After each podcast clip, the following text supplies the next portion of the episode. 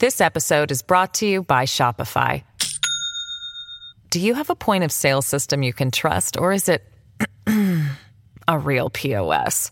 You need Shopify for retail. From accepting payments to managing inventory, Shopify POS has everything you need to sell in person. Go to shopify.com slash system, all lowercase, to take your retail business to the next level today. That's shopify.com slash system. At Evernorth Health Services, we believe costs shouldn't get in the way of life-changing care, and we're doing everything in our power to make it possible. Behavioral health solutions that also keep your projections at their best? It's possible. Pharmacy benefits that benefit your bottom line? It's possible. Complex specialty care that cares about your ROI? It's possible. Because we're already doing it. All while saving businesses billions. That's Wonder made possible. Learn more at evernorth.com/wonder. Hello, everybody. This is Marshall Poe. I'm the editor of the New Books Network. NBN listeners like to read books and buy them. So we thought we'd tell you that right now, our friends at Princeton University Press are having a remarkable site wide sale. You can get 50% off books, including ebooks and audiobooks, with the code 50, F I F T Y, at checkout until May 31. You can save some real money on Princeton University Press books. I encourage you to go there and check it out. Welcome to the New Books Network. Hello, welcome to the New Books Network. I am your host, Steven Sakevich. In this episode, I will be interviewing Andrew Monaghan, and we will be discussing the book, The Sea in Russian Strategy, that he co edited with Richard Connolly. It was published by Manchester University Press in 2023.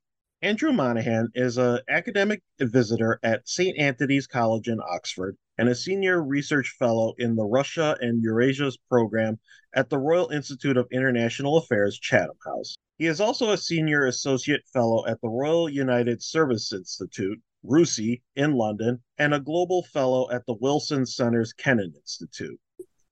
Andrew uh, Monaghan, uh, welcome to the New Books Network. Thank you, Stephen. Pleasure to join you. Thank you for having me. I think this is our second interview uh, together, is it not? It is, yes. You were kind enough to to host a discussion on uh, on a previous book I did on on Russian grand strategy and in the era of great power competition. Yes, and uh, this is almost like a like a good uh, supplement to that book uh, as well, although it focuses more on the uh, the naval aspects. Yes, I mean, it, it, I mean, informally, you won't see it on on the covers as sort of volume, you know, volume two. But this is it, it's designed in many ways to be read independently, of course, on its own. But but it really works with the first one too. Yes, that that that sense of of Russian grand strategy and how we get into interpreting Russian strategy. What are the priorities and the problems? What are the plans and the implementation? What are the strengths and the weaknesses and and so on. Uh, also i have to say hope hopefully tracking something of a trajectory. So while the while the work doesn't really focus particularly on history we get this sense of history leading us through the present build, building us into the present and, and maybe offering us a, a horizon into the future too. Yes, we definitely will have a very interesting discussion. Uh, as you may remember from last time, we always like to begin by asking our guests uh, tell us a little bit about yourself and what's the backstory behind writing this book? Well, my my position these days, I think, is uh, is is much the same as it was when we first met. I, I'm a I'm now a global fellow with the Wilson Centre. I'm also an associate at the Royal United Services Institute in, in London. Most of my work tends to balance between uh, let's call it academic style research or, or research and, and and public policy discussion so so i kind of balance between the two between the two worlds of of, of academia and public policy and and really my focus is is, is as we've spoken about and as we'll speak about today is on Russian grand strategy and and and interpreting the trajectory of Russian Russian power. And that's really where the, the, the book, the idea for the book came from. It emerged uh, it, it, emerged from discussions we, we, were having in, in the mid 2010s about about Russian strategy, about where was Russia going, about different aspects of of Russian power. How do we interpret Russian power? Uh, and at the time, while there was a discussion of grand strategy, there was also a bit of a debate about whether there was a fourth battle of the Atlantic underway and I thought this was really interesting. So we had we had a number of U.S. senior U.S. officers and Royal Navy officers, NATO officers, also talking about this this fourth battle of the Atlantic. So we looked into it in terms of we we ran a conference uh, towards the end of last or towards the late 2010s on on Russian sea power. We managed to get together some of the really the leading the leading people in the field and, and, and was an excellent conference. So we thought we would take it into to to pre- preparing and, and, organizing a book, which is which is what we've done. Um, we were struck when we organized it that almost nothing has been done on Russian sea power and maritime or maritime power since the end of the Cold War. So in many ways, the book is is framed, if you will, as a as a reintroduction to what this means. I mean, we've we've got uh, I, I, think it's important because we've a complete reversal in our understanding of Russian sea power in, in a decade. We've gone from from a position of very low, uh, low standing, very easy to to ignore, perhaps from a Western European and Atlantic point of view, to actually um, a, fairly substantive role in the war that's underway at the moment between between Russia and Ukraine, and, and a fairly substantive concern also amongst amongst NATO about about Russian naval power. Um, so, so that's really where the book that where the book came from, and uh, and the war has has I think has emphasised the, these questions uh, all the more. From my point of view, it opens up these big questions, as I say, on how we interpret Russian power, um, and hopefully we'll come to this a bit later. The traditions of seeing Russia as a land power, or you know, how do we interpret that looking forward to the end of this decade? So that's that's where the book came from, a position of trying to find interpretations of, of power and power and strategy yeah, I was really deeply impressed by the uh, the different contributors you were able to get for this book. Many of the names I, I recognize in the in the field. Now, uh, yes. run. Oh, sorry. Go sorry. on. No, I was just going to say we had we, we were lucky with with the conference. Um, we we were able to bring together really uh, some some very senior policymakers and some very senior academics. Unfortunately, not all of them were able to contribute to the book, but but the majority uh, were able to contribute, and that's really what why we wanted to try and make a bit of a, a, a statement with the book to get people like like Professor Till and Professor Lambert, and also some of the leading um, others like uh, Mike Kofman, Mike Petersen. Um, we also built in some some policy policymakers, so people who've commanded ships and commanded uh, other other um, naval uh, naval units as well. So so it's it, it's an interesting balance from my point of view, trying to edit it between academic research and public policy. Yeah, no, it's really important, especially even with the growing need for interdisciplinary studies now growing in academia in general. Now, you mentioned a, uh, an interesting point, and that'll be part of my next question is Russia has always been traditionally seen as a land power. That's where its main focus is. But yet, what role has Navy or sea power played in Russian history? Because Russia is the biggest country in the world and it has navies that can go on both the Atlantic, the Baltic, the Black Sea, the um, potentially the Mediterranean if the Turks allow them, and then also the Pacific. So what role has Navy power played in Russian history? This is, I think, this is the root of of where we can interpret continuity and change and state power as well. The role of state power and priorities, because it, you're right. It, there's a very ambiguous point here at the one one part, Russia is a continental power.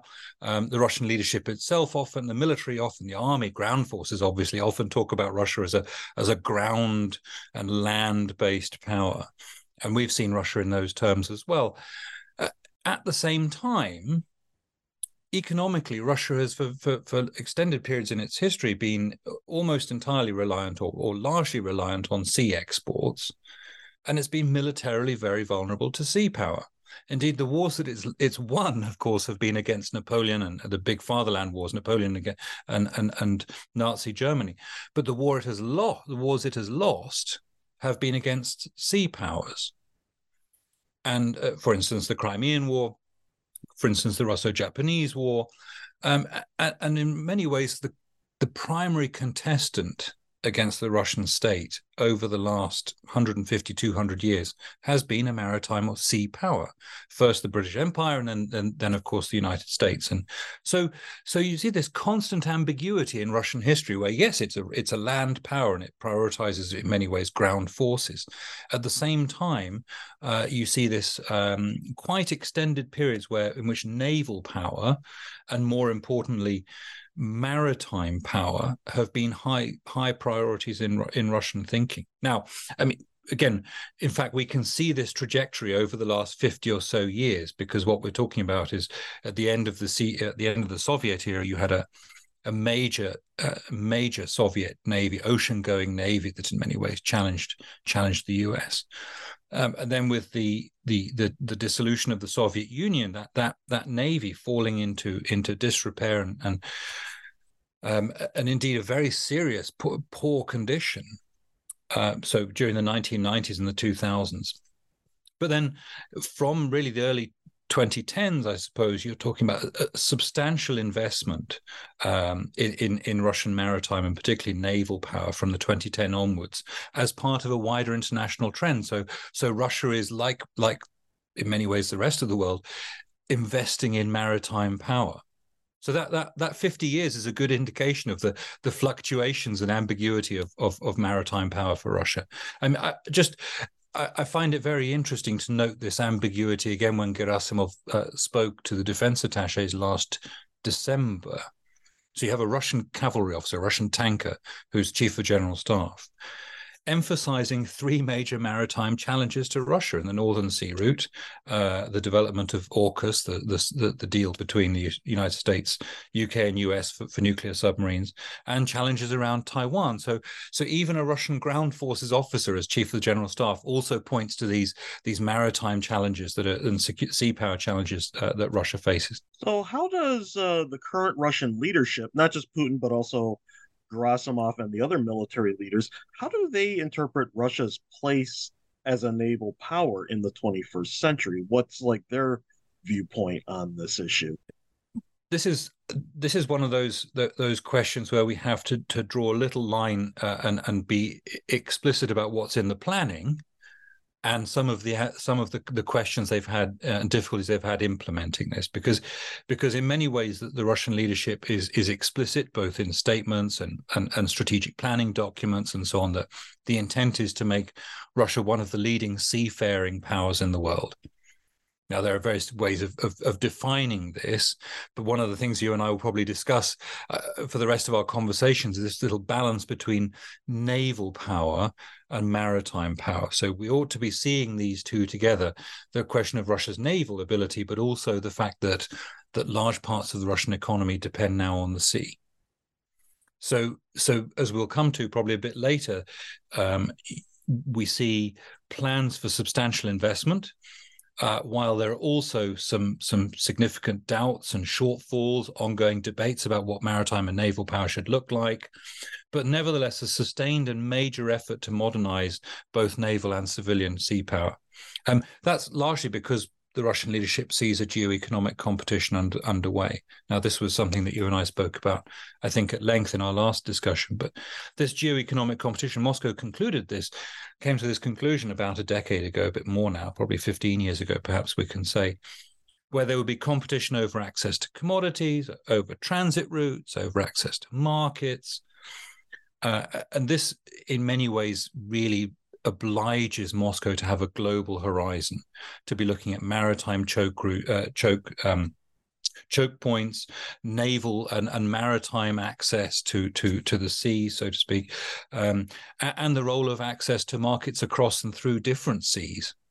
Um, so, so I think it's become much more important to Russia uh, over the last decade, and the war that that that, we see underway in, uh, against and in Ukraine uh, is is part of that. In many ways, we can see it as as a maritime conflict. Um, the navy, of course, has played an important role in supporting the effort, but also we look at the exports down through the Sea of Azov and the Black Sea and into the Eastern Mediterranean to to access new markets. So high priority from my point of view, um, explicitly stated in, in in not just in the naval parades, but also in the uh, in the strategic planning documents and in the resourcing that's dedicated to it. Now, we touched on this uh, or just a few minutes ago, kind of like the history of Russia being defeated by maritime naval powers. How important is like Russian maritime naval history? Uh, how important is that to the Russian leadership uh, understanding of you know naval maritime power and Russia's uh, status as such, like a maritime and naval power. How important is history in forging like this justification for their uh, their new policy? I, I think it's it's very important, not not not purely because of the the the symbolism that they use. I mean, some of the aspects, for instance, maritime power that, that the Russians use for for for their presence. They talk, they refer to new new uh, new finds, hydrocarbon finds in the high north, for instance, they refer to this as they've named them after Marshal Zhukov and Rokossovsky, you know, sort of strategic reserves in in Russian's maritime littoral shores in the in the north. So history, there's there's a there's a reference to it. But from my point, I, I think that the really the really important and valuable part here is how the Russian leadership uses applied history. So we're looking here about taking the navy aspects for instance to look into how the russian navy uses the lessons and the experience of the past to shape an interpretation of of of sea power and how you go about achieving it so history features in two ways. One in the, one in the kind of the prestige way or the, the, the big symbolism of, of what's going on. But I think more practically and more importantly, you have this this sense of looking through the application of sea power to determine Russian uh, what concepts are relevant for Russia now, how to deal with various threats. Um, that is important. History is undoubtedly important here. And whenever you talk about the Russian military, you do have to talk about history to interpret the present and the future. What I would say, though, is that really we're looking at, at not so much a, a, reliance on history, but as a sea power and, and, and, maritime or maritime power as a whole is a present and a future oriented project and problem for the Russian leadership.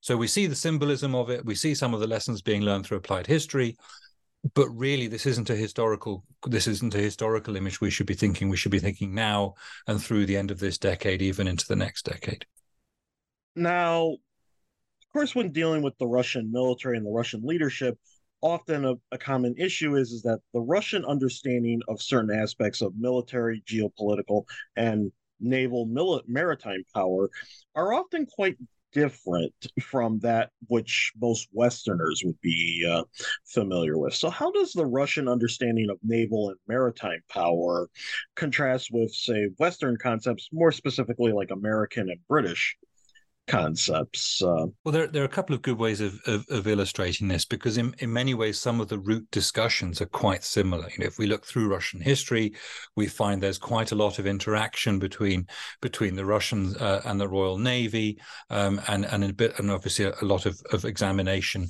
Um, of how uh, the United States has thought about sea power through Mahan and, and, and so on. But I think we can draw three points of reference here, which which make it different. We look at the Russians over the last over the last decade, as I mentioned, uh, in terms of a fourth battle of the Atlantic. That the Russians are building submarines and are going to use them in the same way that that the Germans used them in the first two wars uh, to try and cut our sea lanes of communication. Now, this is quite interesting because this is an echo from the Cold War era. Uh, there's some discussions with CNA and, and the others as well, how there was a policy view that the Russians would use their submarines as in wolf packs to, to cut the convoys. And an analytical line said that's not what the Russians are busy building or, or exercising for. So we look at a fourth battle of the Atlantic, while the Russians have their own interests in in in, in mind, i.e., defending their strategic submarines, um, defending their own their own shoreline, and so forth. So so there's a sort of what I suppose you could call a mirror imaging problem here. Is the first thing that we have to be explicit about. Um, but but no doubt there are important category differences also. For instance, there's no such thing in uh, in Russian thought as a naval strategy. So we, while in the US and um, to a degree, I think in the UK, you would have a, the development of a naval strategy. That's not so in, in Russia. That where the navy, when it comes to war fighting, has has uh, a role to play in the greater uh, the greater overall strategic effort. So so there are category differences how we would interpret naval strategy. But there are also frames of how of reference about what command of the sea does. So the, the um, command of the sea, Gospodstvo na more in, in Russian, um, is viewed entirely differently in, in, in many ways, uh, not just now, but in the past. And it's gone through fluctuations, of course. But this is not seen to be the purpose of the Navy. The Navy, in many ways, is, is, is viewed as being at a disadvantage against a superior enemy almost immediately as soon as this as war breaks out. Um, but command of the sea has to be fought over through combined arms and is is temporary and localized. So we, here again, we use maybe the same the same images or the same conceptual terms, but we mean different things. So you're absolutely right. Important questions. We have to break through break through some mirror imaging here to work out what it is and and uh, try to interpret Russian terms as they would be interpreted in Russian strategy. So no A2AD, um, because there are not enough uh, American servicemen working for, for, for the Russians to, to man the systems and so on. So different concepts for different capabilities. Um, that's where these understandings of naval power again come into it. And I'll I'll keep I'll keep whacking this nail particularly that we tend to talk about naval power it's really important, I think, that we focus on maritime power, so Russian maritime power as a whole. And this again is one of the ways we've not looked at it, I think, in the in the right way. We do discuss this a fair amount in the book, um, but we will tend to focus on Russian naval power, where Moscow will talk much more in terms of of sea power. Now, how concerned should NATO countries be uh, about Russia naval or maritime power, as you just uh, explained? Well, I, I, think we should. Well, concern is an interesting word because it gives us all sorts of scope for for discussing this. Uh, so I'll I'll take your your your invitation there. Thank you, Stephen. It's I think we underestimate the importance of sea power to Russia. Um, I think we we think of Russian power as quite local or regional. Um, whereas actually this this sense of, of, of sea power has a much more global horizon. When we look at sea power, we're thinking about the shift of the Russian economy. We're thinking about uh, the importance of icebreakers. We're thinking about the importance of, of oil or hydrocarbon transport. Um, and, and I think we should be very aware of how the shipping aspect of this has evolved. Now, when I talk to people in the Royal Navy and the US Navy and, and, and NATO, I don't get the impression that they underestimate Russian naval power at all. They're well aware of the of, of submarine Russian submarine capabilities. They're well aware that Russia has a large surface fleet and a capable surface fleet, um, much of which is not involved in the war against Ukraine. So, so I think that in some senses, some of the right people don't underestimate this, but more broadly, I, I think we tend to focus, perhaps in a media or political way, on on the Kursk, for instance, the tragedy, the, the sinking of the Kursk, and with the loss of the, the, whole crew back in the late 1990s. But also we look at the Kuznetsov, you know, the the fairly elderly uh, aircraft carrying heavy cruiser. Um, and, and, we look at the loss of the Moskva, and we, we can more or less talk about Russian naval power in, in a one dimensional way like that. Um, it's certainly true that there's an obsolescence to parts of the Russian fleet uh, uh, uh, there's a there's a division of of funds across four fleets, uh, four and a half fleets, including the Caspian flotilla, which impacts on on modernization processes and so on. And of course, there is indecision and debate, which which drives plans backwards and forwards. So you see incompletion in certain aspects. But but but in many ways. Uh, uh, these questions of obsolescence and, and division of funds are a little bit misleading because the Russian Navy has a um, significant capability. The maritime ability of Russia is is what we should be looking at more broadly, and and that's a that's a strategic question that we we really mustn't underestimate. That should be a concern because that's how Russia has sought to sustain its economy, build defense engagement, reach out across the world. I mean, we're talking really about going down to Antarctica. We're talking about building exercises with China. We're talking about um, shaping the northern sea route as an internal waterway. So this is the sort of thing that should concern us. Uh, I really like the point you made. How there's that the division between say the defense analysts and military members who who uh, focus on Russia, but then from the political and the media aspect, Russia's almost like this irrelevant power or they can't do anything. I've noticed this very much so in this division of analysis of the war in Ukraine, where the media and the political establishment is almost like, oh, the Russians they can't do anything right, whereas the the military analysts uh, that I've been paying attention to, they're saying, well, no, but of course, Ukraine and Russia, they're not fighting the way that we would fight. So trying to interpret it through that lens is not correct. It's just they're fighting the war uh, their way and what works best for them under their circumstances. And I think this gets back to the mirror image that you mentioned before, where somehow if a military or a, in this case uh, maritime naval power doesn't do things our way, then somehow they're incompetent, not fully capable, and it's uh, well that creates a bit of a blind potential blind spot where you can you know be caught off guard. Yeah. I think this is this is right, and we have. Um, I mean, there are, there are a range of other sort of let's let's call them strategic questions when we look at the Russian Navy. No, uh, look, it's certainly possible to say, and, and some of the chapters deal with this in, in the book, that the, the Russian Navy, as I mentioned, has some some obsolete aspects to it, and and there are certain flaws and so on, and they approach things differently to us. It's much more a question of of mass and firepower, for instance. But but the Russian Navy, for instance, I think one of the things we should be looking for uh, and watching out for is is the use of the navy to because they have large numbers of ships is to stretch attention and stretch and, and deploy in different ways and put pressure on on the smaller and more exquisite technology exquisitely technological aspects of, of western navies which are smaller in scale apart from of course the us to a degree.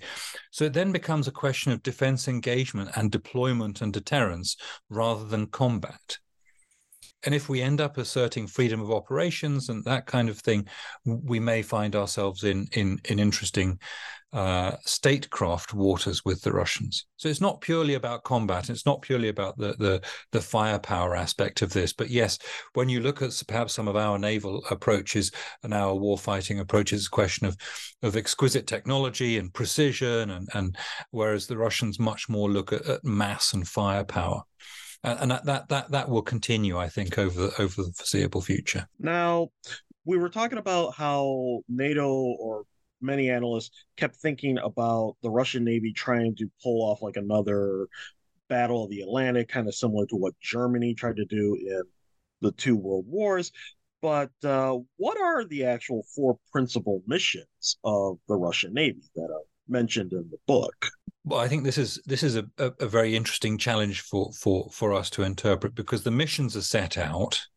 Um, there is a question of evolution in our minds. Generally speaking, we think of Russia as a as a, as a dare I say, almost as a coastal defense force, and that's understandable because coastal defense and naval aviation and so on have an important role to play um, in Russian thinking. And um, but what what we tend to see also alongside the aspects I've just mentioned of deployability and range across the the world and defense defense engagement, there are a number of of, of, of shifts in Russian thinking that we get to in the book, and we talk about an increasing offensive and increasingly offensive role for the navy. So we're not just talking about shore defense in, in sort of sporting terms. You might call this the jab to sort of to to set up distance. Um, you're also talking about a, promotion of to, to a high priority of the, the intent to destroy enemy land-based facilities at long range. So while we might think of the the climactic battle at sea um, with with with with vessels shooting at each other and trying to knock each other out, actually the Russian Navy really tends to support um, a long range strike capability against land based facilities. So command facilities, command posts, major economic positions, political uh, policy making nodes. Um, that's the first one. Then the second is to ensure the sustainability of Russia's ballistic missile submarines, so strategic deterrence. This is the this is probably the the one we might come back to every so often. Uh, a third, of course, is to destroy enemy uh, related to to that destroy enemy anti submarine warfare capabilities and other forces. Yes, coastal facilities, um, and then we're looking at, at, combat support for the for the for the out for the, the ground forces. So the deployment of firepower on shore. So in many ways, it's a it's a bit of a. I mentioned how we use or the Russian Navy uh, does, and we should use uh, history, applied history to learn how they evolve. In many ways, you could talk about a, a, a neo Gorshkovian or a, an echo of Gorshkov's idea of the fleet against the shore. That's probably how we should think about it best. Fleet against the shore with conventional and strategic deterrence. So more fleet uh, against the shore rather than fleet against fleet, which would be more of the traditional British uh, American approach. Yes, that's what I, I think so. That's what we should be looking for. I mean, the fleet against the fleet bit, I the, there are questions about the technological capabilities. There's questions about uh, about how that is implemented. So I would see the fleet against fleet bit as an activity rotor in many ways. The deployment of ships in order to keep our ships busy and expensive, um, and to put our navies uh, under an activity pressure in many ways. But the warfare, the war fighting role is really fleet against shore. This episode is brought to you by Shopify. Do you have a point of sale system you can trust, or is it a real POS? You need Shopify for retail. From accepting payments to managing inventory, Shopify POS has everything you need to sell in person. Go to shopify.com/system all lowercase to take your retail business to the next level today. That's shopify.com/system. Now, you talked about applied history, and we have talked about history before in this uh, discussion, but uh, the Russian Navy and even the Russian military as a whole, they often have to draw on two areas of traditions, both the old Tsarist, but also the Soviet tradition. And one of the uh, interesting aspects, because getting back to the political and naval aspect, people still seem to think that the Soviet Union is still around. I think one of State Department official even uh, incorrectly said, "Well, the Soviet Union is invading Ukraine," and that looked a little embarrassing for the uh, for the uh, American administration at the time. But yeah, what does the Russian Navy owe in many ways to both the Tsarist and the Soviet legacy, the contemporary Russian Navy? The contemporary Russian Navy, to to my mind, owes uh, well, most of it comes from any roots it has come from the Soviet era. Okay, yes, there are traditions, and you know you have important important symbolic roles of, of admirals like uh, Ushakov and so on. But really, you're looking at a, a quite a significant break um, at the end of the Tsarist era, for instance, with the the, the, loss of the, the Russo-Japanese fleet uh, in the in the Russo-Japanese War, and the inability really to build itself back up before World War One and then the revolution. I mean, now we can talk a bit about Russian naval, imperial Russian naval traditions, but but to my mind, it's more valuable, I think, to talk from the early Soviet era because that's where you have really the emphasis on submarines. That's where you have the emphasis on on um, also uh, the, the the the role that the, navy plays within broader strategic thinking. Um, and then, of course, we're coming through to the the the, the period of uh, Admiral Gorshkov, the primarily into the the 70s and the early 80s, where he built this this this uh, navy with a global horizon. So, so that's where the link. We have a link back to the early Soviet era, which is the primacy, you know, in many ways, of submarines uh, in in Russian thought and submarine uh, subsurface expertise but also the late Soviet echo in terms of Gorshkov's approach to try to have a global horizon in terms of understanding of, of the nature of dealing with security threats, but also um, diplomatic engagement and, and so on. So, so for me, we're looking at those two those two eras of the Soviet period, and then we're now they're, if they're the roots, we see the branches now emerging really of, of, of an independent Russian tradition, which is um, which is certainly being debated about kind of the kind of navy that they need, uh, but also is taking shape much more for a a hydro a sea based hydrocarbon economy for the next for the foreseeable future. Now, what do we know about? We have discussed a little bit about this, but what do we know about possible strat, uh, naval strategies against NATO in the case of a potential war? And we just got through like how they would try to use their numbers to try to divert uh, NATO's attention, and also in terms of actual military action, more uh, fleet against the shore. Is there anything else you want to add onto that uh, issue, onto that uh, question? I think the, the only thing I would probably underline here is is the use of um, the, Navy's role as part of the strategic deterrent. So if we think about, let's call it um, deployment engagement and defense engagement further afield, uh, and then the fleet against shore, we're part of that that triad would be adding the strategic deterrence aspect to it. I, I think we have to consider that as, as part of their their their um, their strategic approach to us. Now, speaking of strategic deterrence, uh, a major aspect of Russian military thinking against NATO is also using nuclear deterrence. What That's role it. does what role does that have in terms of the navy and maritime power? I think it's a it's again this is this is that point where I'm talking about that that triad between um, defense deployment and engagement, uh, fleet against shore and nuclear, uh, and the nuclear deterrence aspect. Because in many ways, while we've seen the, the modernization of Russian armed forces over the last decade, the investment and so on, that, that's um, that that prepared them for to a degree uh, Ukraine, and then has been found um, to to to require more, so to speak. Uh, one of the things that's been a pro- constant priority is the modernization of the, the, the nuclear deterrent, and the navy, of course, has been part of that. So, right at the very right at the very top, we must always be talking in many ways about the navy's role in in in strategic deterrence. I mean, uh, as I as I'm emphasizing, you know, there are multiple parts to this. We must we must really be looking in general terms at maritime, and within that, the navy has a role. But overarching this, when it comes to security, is that question of of the uh, of submarine, uh, the, the strategic deterrent in uh, launch from submarines.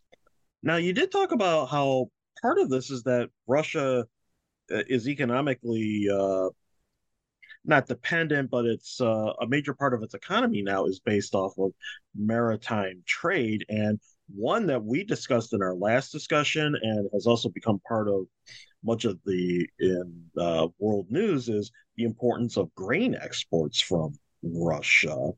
So, how does this play in? How does this connect with Russian maritime strategy and naval power? Well, there's there's a duality to it. Well, just a quick point about about before I come to grain, please let's keep in mind the oil and gas being being transported by sea as well. I mean, the building of, of oil tankers, the building of, of LNG terminals, infrastructure, and so on. So, indeed, lot, um, the war has accelerated Russia's dependence on the sea. In fact, it was while the book was in publication process, you know, we were watching this, thinking how how actually, in many ways, the war doesn't undermine this; it accelerates the purpose. So while you have a strategic, uh, political, and economic pivot to Asia, uh, what you find, and I say Asia in because Russia still calls it the Asia Pacific region. To that, we should be adding not just the the the, the question of of um, hydrocarbons to to to India, for instance, or or, um, or, or or supply chains with with China, but we're also looking at the Middle East and North Africa, and and so so Russia's engagement with with uh, with these regions is primarily taking shape by by sea now and that's the same for grain as it is for uh, for, for hydrocarbons. Now, also one area Russia is trying to expand its uh, maritime uh, power is in the northern sea route, and that's in the Arctic Ocean. Correct? Uh, well, the Russians treat this as, as part of uh, their internal waterway. So there is there's some discussion about how far uh, the littoral goes, as you'll as you'll know, and then whether the Northern Sea Route is part of the global commons and, and so on. So so yes, uh, uh, Russia is very clear that the Northern Sea Route is the Russian leadership is very clear that the Northern Sea Route is an internal Russian waterway. Uh, and you're right. I mean, there's there's a there's an extended discussion to be had on this. Uh, you'll you'll remember we we touched on this bit in our, our earlier conversation. I think um, the Northern Sea Route is, is is essentially Moscow sees it as its future and is investing heavily in it. So while they're waging their, their their campaign against Ukraine, at the same time last year they were shaping a strategy for the development of the Northern Sea Route to 2035 and resourcing it and launching a nuclear icebreaker and and, and so on. So the effort that goes into the Northern Sea Route is is strategic. And in many ways it, it's it's a it's their priority for the future. Is that not only is the region and the hydrocarbons and so on the strategic reserves as i mentioned the the zhukov and rokossovsky fields this is also a means of driving uh, driving the economy uh, of building towards uh, building the economy as a whole, uh, but also connecting Russia to the, the, rest of the world, not just east west, of course, but north south as well. So, what we're talking about here is infrastructure linking uh, the high north with Iran and with the Caspian Sea and uh, effectively taking it down to the Indian Ocean. So, the Northern Sea route plays and, and, and development of the high north plays a very very significant role in Russian Russian strategic uh, thinking and action. Um, in many ways, uh, Moscow is relying quite heavily on this. Uh, and that, of course, is not to underestimate the scale of the problem that the Russians have. You know, in many ways, the, the infrastructure there is limited, is decrepit. Uh, it will require vast investments to to to make it function. But it's exactly what we see Moscow trying to implement, and, and therefore the navy plays an important role in this, uh, protecting the protecting the new sites, protecting the port infrastructure, uh, protecting the trading the trade route, and and so on. So so the, these parts again, in many ways, there's a dual purpose aspect to this of maritime power and naval power coming to the the defensive economic interests. Yes, I just very recently uh, even read about how China is trying to invest in this as well, and it just made me immediately think of what I was just reading in the book and what we were going to be discussing in this interview. Yeah, I mean, this is this is something that I think has been underway for, for some time. You know, there were there were discussions. Medvedev had discussions with that with the Chinese about securing investment in the north and so on. I know people often ask, won't there be competition between the Russians and the Chinese in the high north? Uh, and the answer to that, to a degree, is is is yes and no. I mean, it's one of those unfortunate, ambiguous answers that people don't find very satisfactory. That there's Chinese investment, but uh, Moscow has sought Chinese investment but at the same time very much protects its interests. And you know you might have seen some of the legislation that the very the constant tightening of legislation that Moscow has put in for um, for accessing that that that northern sea route. Yes and it kind of comes up to a, a presumption i I constantly see in the media and a lot of the political analysis that somehow there's going to be a repeat of the Sino Soviet split but yet I've also noticed that a lot of experts, most notably uh, Sergei Radchenko, who's a historian of the Soviet period, he kind of notes that no, both Russia and China, they both kind of saw how that affected them, and they're actually trying to avoid, you know, something akin to the Sino-Soviet split, because then that just diverted attention from the Soviet of the Soviet Union, and then and so forth. So it's not quite the same thing. And also there's no there's none of the ideological aspect of well who's who's more communist, who's the better Marxist this time. It's actually no, we have common interests. So you know, yeah, they may clash, but we'll try to smooth those differences out as much as possible.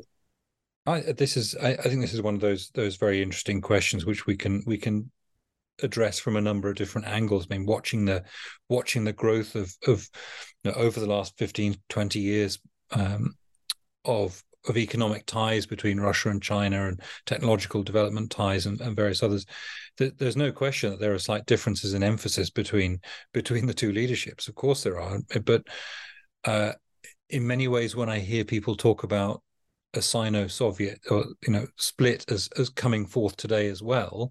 What I what I hear is wishful thinking that the problem just goes away of its own accord, um, and and that I I must say I'm I, I don't think is a sound basis for assessing our strategic the strategic challenges that face us over the next few years. Um, in many ways, actually, what we see with what we came up with, what we found during the during research and preparation of the book was that the planning emphasis not only draws Russia into this this relationship more more deeply, but also takes Russia. It, it gives you a horizon into into how Russia interprets the next this the rest of this century as being a the 21st century is, is a Pacific century.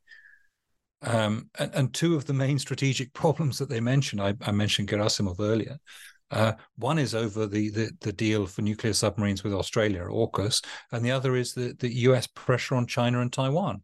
I find this this very interesting to see how Moscow interprets these questions, and some of that's in the book. Yeah, a related question, and uh, if you'd like to comment on this, I often also see this one thing where Russia will somehow be like a puppet of China, kind of like how China in the early period was interpreted as a puppet of the Soviet Union, but from what I've I've heard and read from experts in the field. It's just no, because China realizes that's what what caused the Sino-Soviet split. So if they treat the Russians the same way, that's going to cause a split, and that's going to make them have to fight both the Russians and the Americans at the same time. So it just seems like it's just we can't get out of the Cold War paradigm and also just wishful thinking, as you just mentioned.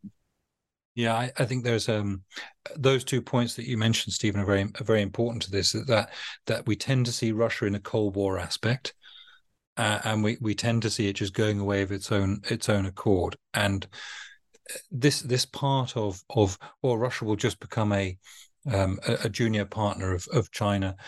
Um, when I look at Russian futures and foresight thinking, which is a little bit of what, what the book does, but is part of a new new project, it's it's very interesting to see how their two the two of their main foresight uh, scenarios are either a unipolar world dominated by the U.S. and force, which in many ways keeps the Chinese and the Russians uh, on, on a similar on a similar path, or a, or a more bipolar world divided between the U.S. and China. So you know, and when we've, you know, there's a lot to be said about the Russo-Chinese relationship, um, which is a little bit off off our subject. But but when you when you see this this foresight, you you can interpret how Russia sees the shifting pan, the shifting structure of the international architecture and where it tends to where the leadership tends to view its you know the the the, the overall trajectory.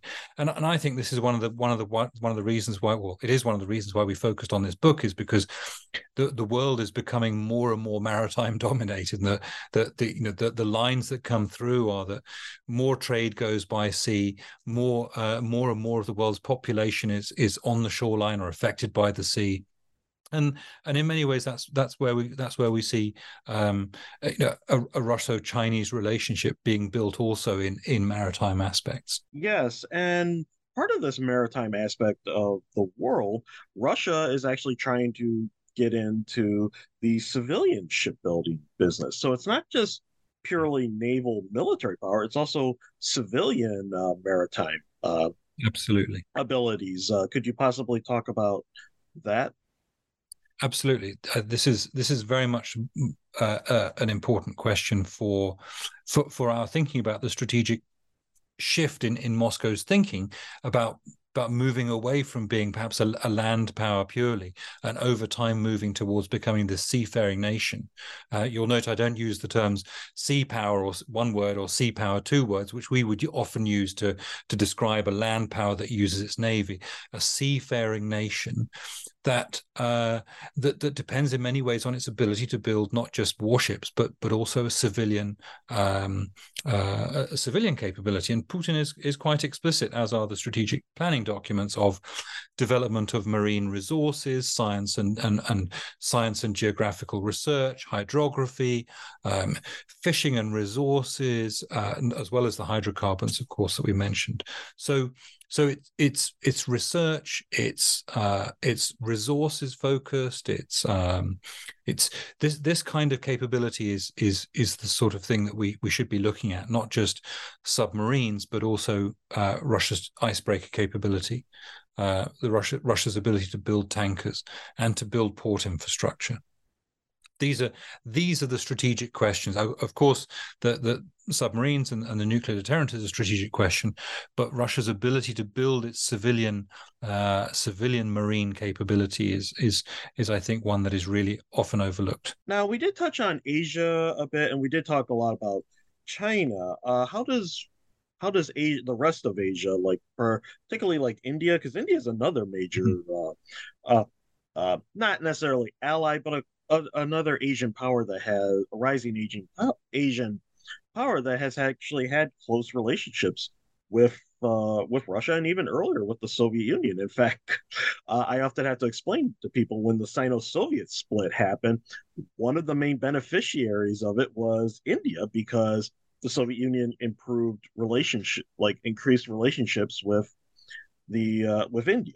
So how does like this play into? And of course, India has also been uh, uh, increasing trade with uh, uh, Russia since uh, the start of the Ukraine war and sanctions play Western sanctions were placed on Russia. So how does like India and some other areas of Asia figure in Russia's maritime strategy? So this is this is an excellent question. Thank you. It's a, it's because two two things immediately come from it. First of all, when we talk about the war in Ukraine, the implications of of, of Moscow's war against Ukraine, there are uh, two things to bear in mind. First, of course, this didn't begin in 2022. Um, we can debate when when it started, but really we're looking at 2014, and that's when we saw the beginning of sanctions, uh, really the more important sanctions, which which obliged a Russian diversification uh, of, of, of various parts of its economy.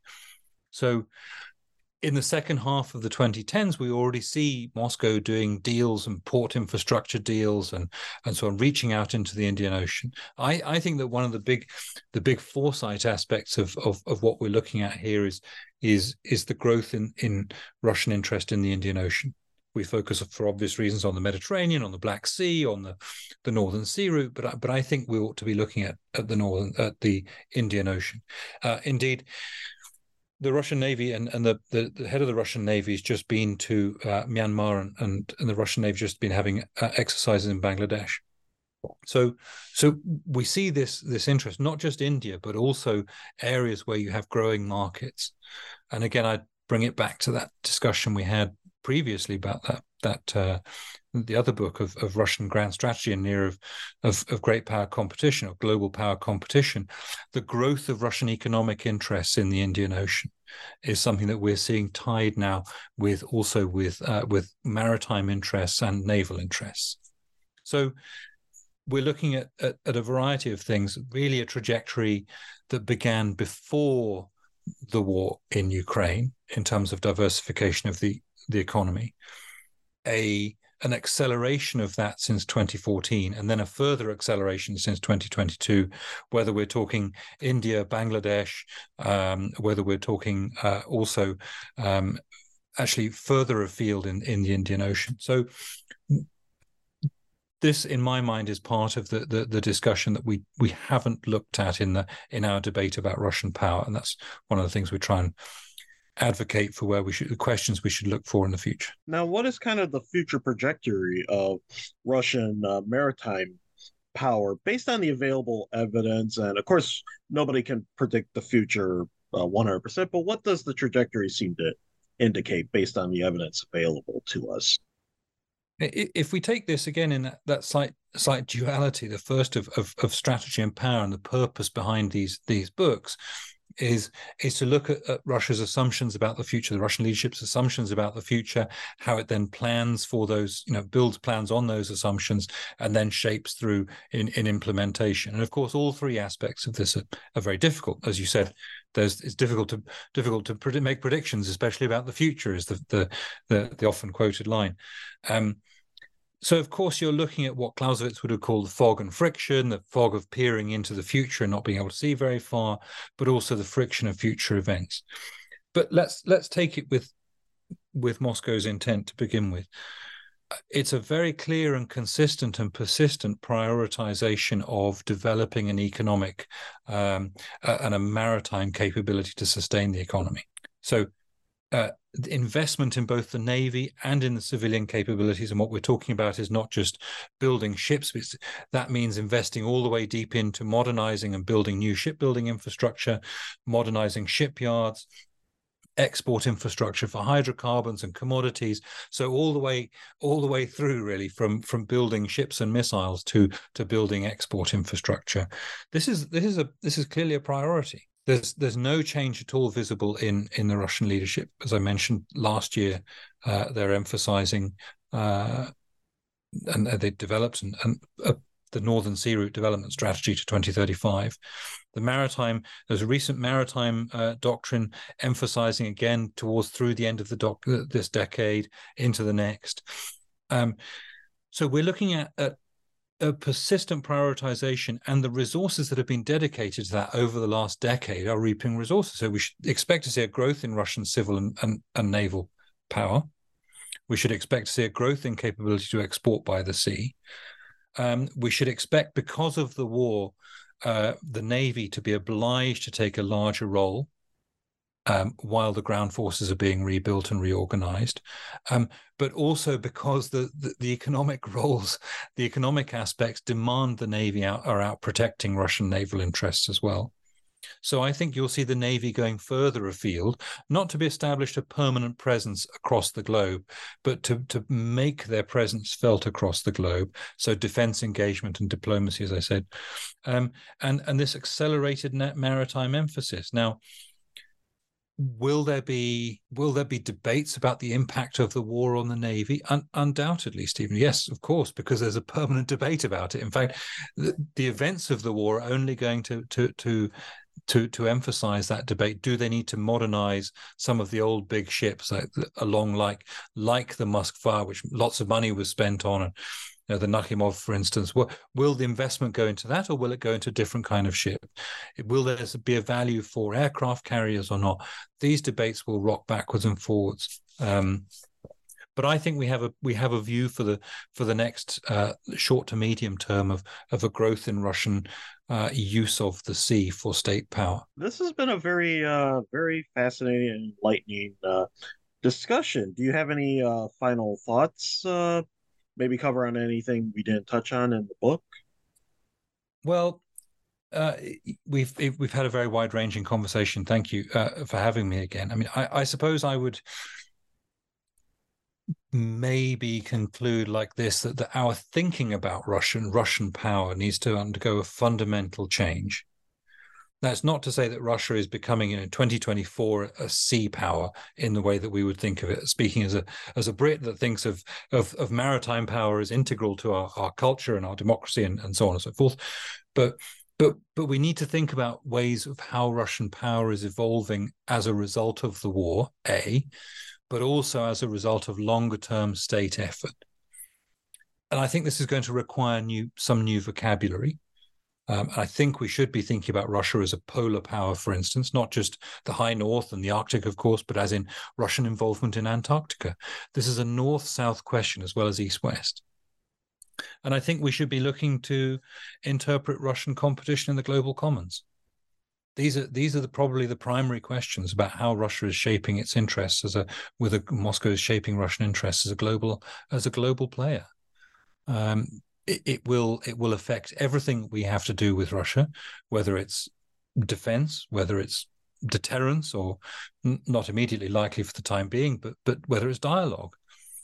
Um, and and trying to think about Russia in terms of well, okay, yes, considerable Russian power at land um, in terms of rebuilding ground forces and effort to ground forces, but but that that role of other aspects of Russian Russian power, including maritime, uh, I think, build a more three dimensional and more forward looking aspect of of understanding Russian power. Not, and in order to be clear, not only its strengths but also its weaknesses, and that the how we shape and how Moscow tries to deal with those strengths and weaknesses and, and implement a strategy. Yes, uh, even being a global power uh, or player, as you said, I was even just recently reading about how, in some ways, French influence in Africa has just kind of evaporated, and now Russia is kind of moved in. Now that doesn't mean like they're puppets of Moscow, like say during like the Cold War era, but no, it means their presence is being felt now, like in I believe it was in Sudan, Mali, and a few other African countries that unfortunately I can't remember off the top of my head. For forgive me, it's been a long week. but we can, but we can. I mean, you're absolutely right, and we can look to you know the, the, growing Russian relationship with Iran. We look to the growing, growing Russian relationship with with the Gulf. Um, you know there's so much rolls out of where we're going so many so many important changes and ev- evolutions let's call them. Um, when, when we're looking at interpreting the nature of power the implications this has for trade routes this the implications it has for um, for freedom of navigation as i mentioned earlier the implications it has for uh, search and rescue for instance. Um, so it opens up so many sort of detailed questions but the overarching one is of of of um, of strategic shift in, in international affairs that Moscow is trying to drive, and we ought to be looking at Russia's role alongside in, in yes, as you say, in in um, well, not only in North Africa, but, but in sub-Saharan Africa, but in organizations like OPEC plus too. We should be looking at, you know, Russian dynamic, you know, to what extent are they able to coordinate and integrate, you know, their coordinate their activities with OPEC plus um, to drive a Russian agenda. I mean, uh, the extent to which Russia will seek to become more active in the Pacific as well. Yeah, and then there's also BRICS, which has also been getting some attention, and a lot of the political and media analysts. Uh, do you have any thoughts on on how that will affect uh, Russian influence? Uh, well, I, I, would say it's that that that constant effort to be reaching out to a global audience. Yes, I mean, I I think there are always questions for you know, Russia's role in in reaching out. Again, I mentioned that that sense of strengths and weaknesses, but but frankly, we can we can talk about strengths and weaknesses for the rest of the you know the rest of the week. Stephen, is what I want to get at is is intent and strategy and or eh, priorities and resources dedicated to it. And certainly, the Russians are very clear about their interest in BRICS. Yes, um, BRICS and, and and OPEC plus, I would say, are probably two of the, the the, the most important formats in this sense. Will will they achieve everything they want? No, of course not. Um, but but the agenda is set out, and that's where we need to be, I think, aware of of how persistent and consistent Moscow has been in in in pursuing an agenda that that is that is pretty long long range in terms of time timelines. No, really, we're looking at at an agenda that comes in many ways that was that was shaped in was shaped in the mid to late two thousands.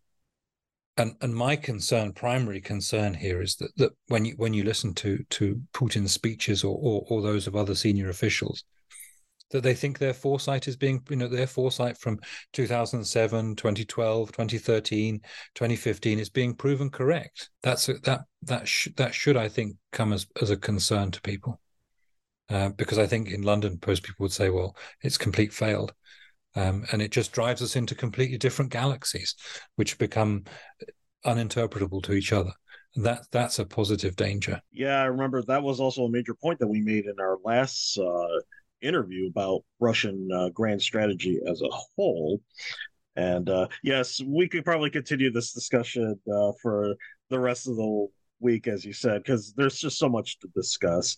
Um, well, uh, we always like to end our uh, this, our uh, interviews by asking our guests, "What are you working on now?" Well, I'm working on what, what I suppose, in, in broader terms, is is is another another angle of, of, of interpreting Russian strategy and power, looking at Russian military strategy and how that's evolved and what the key questions are for for interpreting continuity and change in that. So so is there is there a Russian way in war?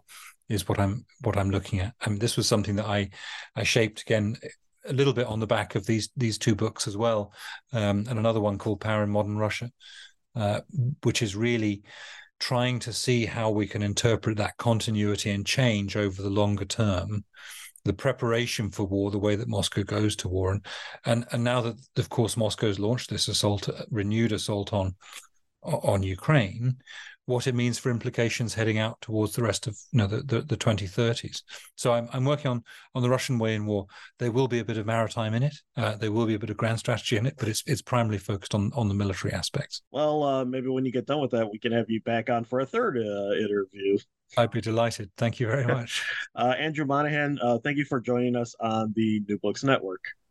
Thank you for having me, Stephen.